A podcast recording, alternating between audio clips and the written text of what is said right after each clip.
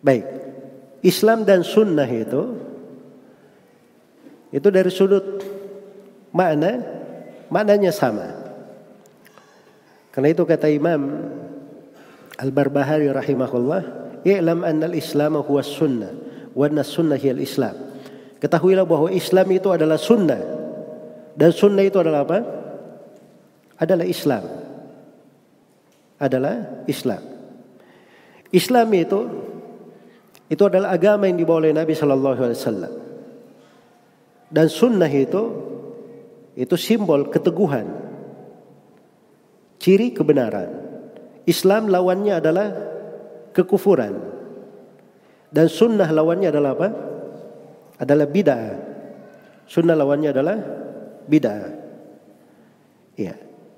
Islam dan sunnah masuk di dalamnya keimanan dengan seluruh bentuknya. Masuk dalamnya keimanan dengan seluruh bentuknya. Baik.